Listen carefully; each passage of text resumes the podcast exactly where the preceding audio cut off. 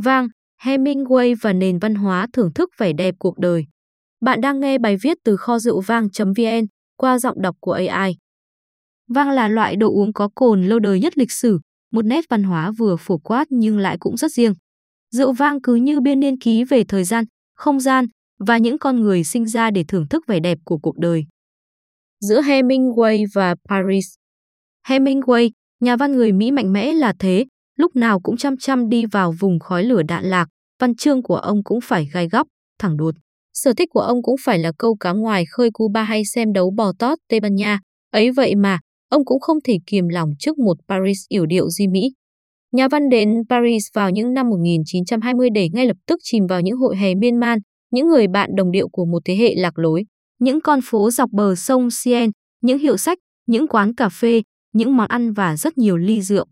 Nếu sống ở Paris những năm tháng như vậy, người ta sẽ thấy một Hemingway nhà văn nghèo vẫn đang chật vật tìm cách sinh tồn từ sự nghiệp văn chương.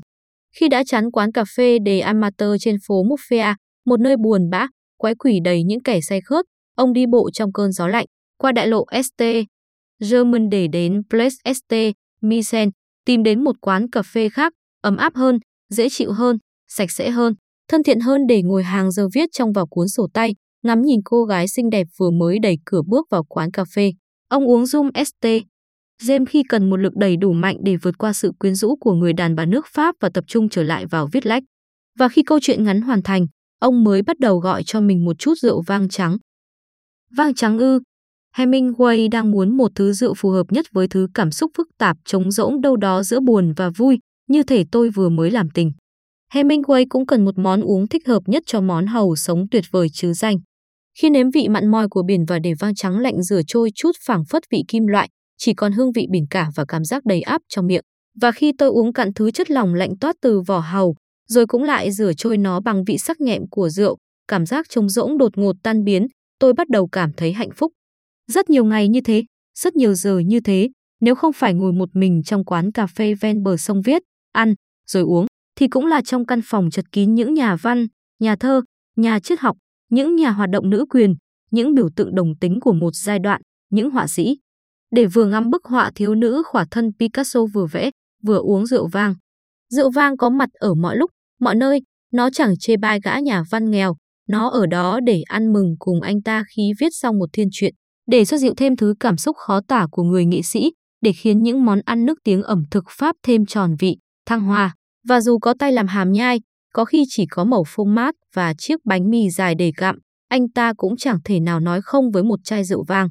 Kỳ thực nếu không có cuốn hội hè miên man ghi lại những tháng ngày Hemingway sống ở Paris, chắc chẳng ai biết chính những ly rượu vang như vậy gián tiếp là xúc tác cho tác phẩm của ông, cho tháng ngày những con người kiệt xuất của nghệ thuật thế giới giao lưu và truyền cảm hứng cho nhau. Nói tóm lại, không phải vì những ly rượu vang, chưa chắc thế giới đã có những năm đầu thế kỷ 20 đầy hoàng kim của thơ ca, nhạc họa, của Gertrude Dustin, của James Joyce hay F. Scott Fitzgerald. Chất lỏng của Chúa Trời Hemingway, Paris và rượu vang. Tôi nghĩ từng ấy đã đủ vẽ lên một vũ trụ của sự duy mỹ. Văn hóa uống rượu vang ở thời Hemingway thế nào, thì giờ vẫn vậy. Người ta vẫn ngồi ở những mái hiên quán cà phê bên sông nhấp ly rượu vang thậm chí trong bữa ăn trưa, buổi xế chiều và tất nhiên trong những bữa tối. Người ta biết tên từng nhãn hiệu rượu, năm ra đời, vùng đất xuất xứ của nó như thể đọc review một món đồ phải bỏ tiền tỷ để mua. Người ta kỹ lưỡng trong việc chọn rượu đến mức bàn ăn tối có một món khai vị, hai món chính thì mỗi món sẽ phải đi kèm một loại rượu vang riêng. Người ta đến những vườn nho khắp vùng Burgundy nước Pháp, từ Reno nước Ý cho đến California nước Mỹ để sưu tầm những nhãn hiệu vang địa phương độc đáo nhất, ít người biết đến nhất. Thú thưởng rượu vang nếu để lưu trữ thành văn bản thì có lẽ cả biên niên sử cũng chưa đủ. Ta tự hỏi thứ chất lòng nghe tưởng rất phổ biến ấy, có gì mà khiến từ ông nhà văn danh tiếng cho đến cô nàng thanh lịch vô danh, ai nấy cũng đều mê mệt. Không ai biết chắc về khởi thủy của rượu vang. Thánh kinh Iran xưa ghi lại câu chuyện về một công chúa đã tạo nên rượu vang ở vương quốc Iran cổ đại tình cờ ăn những trái nho hỏng trong bình để rồi cảm thấy những nỗi buồn trong đời cũng tan biến sạch.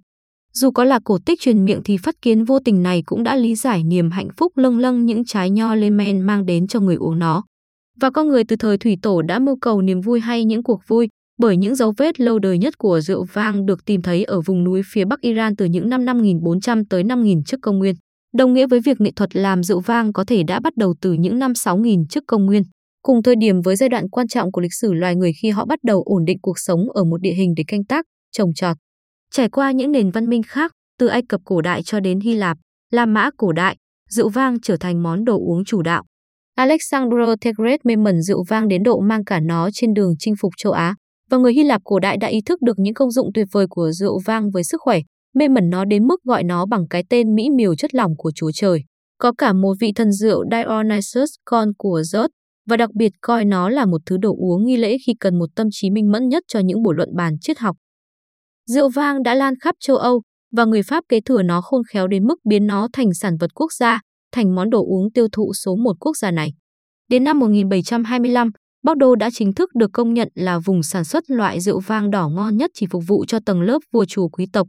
Rồi cứ thế thứ đồ uống có lịch sử lâu đời nhất trên thế giới này theo chân những nhà thám hiểm, những cuộc viễn trinh để đến vườn nho ở Nam Mỹ, Nam Phi, Úc, thậm chí đến cả vùng cao nguyên lang Biang Đà Lạt, Lâm Đồng xứ Đông Dương.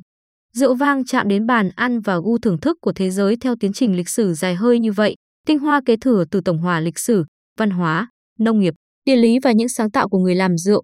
Chẳng trách Hemingway cho rằng rượu vang là một trong những thứ văn minh nhất và là một trong những điều tự nhiên nhất của thế giới. Nó đã đạt đến sự hoàn hảo, mang đến một phạm vi thưởng thức và cảm kích cao hơn tất thảy những gì giác quan có thể cảm nhận. Nghề chơi cũng lắm công phu. Ăn hàu tươi cùng với lát chanh và rượu vang trắng như Hemingway cũng là một kiểu công phu, mà am hiểu sâu xa hơn về thuộc tính của từng loại rượu để uống sao cho đúng cũng là một kiểu công phu khác. Rượu vang trước khi là sở thích cá nhân, đã là sản phẩm mang tính xã hội, linh hồn của những cuộc hội hè. Vì thế cách gọi rượu và thưởng thức nó cũng nói lên rất nhiều về địa vị xã hội hay khung nền văn hóa của họ. Đến mức nhiều người còn coi những quy tắc thưởng rượu cũng như một kiểu nghệ thuật mà không phải cứ uống một chai là có thể nắm giữ thứ nghệ thuật ấy. Tuy nhiên, kỹ năng nào thì truyền nhân cũng có tips và trích để bạn đốt cháy giai đoạn bạn có đang uống đúng loại rượu mình thích. Bạn có thể biết loại rượu nào thì đi kèm với loại thức ăn gì. Cách mời rượu đúng là thế nào? Cách để cầm ly rượu vang cho hay. Nhưng tất nhiên đây mới chỉ là khởi đầu, còn phía sau thì cứ gọi là vô cùng tận. Loại ly nào sẽ mang đến hiệu quả thị giác, khứu giác, xúc giác tốt nhất khi uống từng loại rượu vang cụ thể. Cầm ly rượu sao cho đúng chắc chắn không phải ở bầu ly để tránh làm ấm rượu và phá hỏng trải nghiệm với ly rượu đó. Thử tưởng tượng bạn đã có ly rượu trong tay, không sai sót gì. Giờ sẽ là lúc bạn thực hành bốn bước, nhìn, xoay, ngửi và nhấp.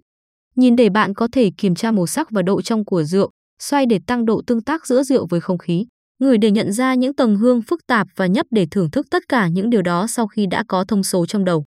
Sau khi đã thực hành những công đoạn này đến độ nhuần nhuyễn, có khi bạn sẽ bắt đầu có những thói quen như người sành rượu hay làm. Hoặc họ coi nó như món quà tặng khi có dịp đặc biệt nào đó, hoặc họ uống nó với những món đồ nguôi cho bữa tiệc thân mật với bạn bè vào tối cuối tuần, hoặc họ cứ có dịp là đi đến những trang trại hay nhà sản xuất nho địa phương để thu thập những chai rượu cho bộ siêu tập của mình, hoặc họ nhâm nhi nó một mình vào buổi chiều hè nắng gắt với cuốn sách trong tay. Bỏ qua công thức thì rượu vang cho người ta sự sáng tạo trong cách họ muốn coi rượu vang là gì, một món đồ trang sức hay một thứ đồ uống cần có trong nhà. Một nghi thức xã giao không bao giờ lỗi mốt hay một lối đi đưa họ đến thế giới của nghệ thuật, văn chương, thi ca, nhạc họa. Biết đâu, sẽ lại có hội hè miên man thứ hai sau đó. Bài viết thuộc ấn phẩm Men Folio Việt Nam tháng 8 The Icon Issue. Các bạn vừa nghe bài viết Hemingway và nền văn hóa thưởng thức vẻ đẹp cuộc đời qua giọng đọc của AI tại website kho rượu vang.vn. Cảm ơn các bạn đã lắng nghe và hẹn gặp lại các bạn ở các bài viết khác trên website kho rượu vang.vn.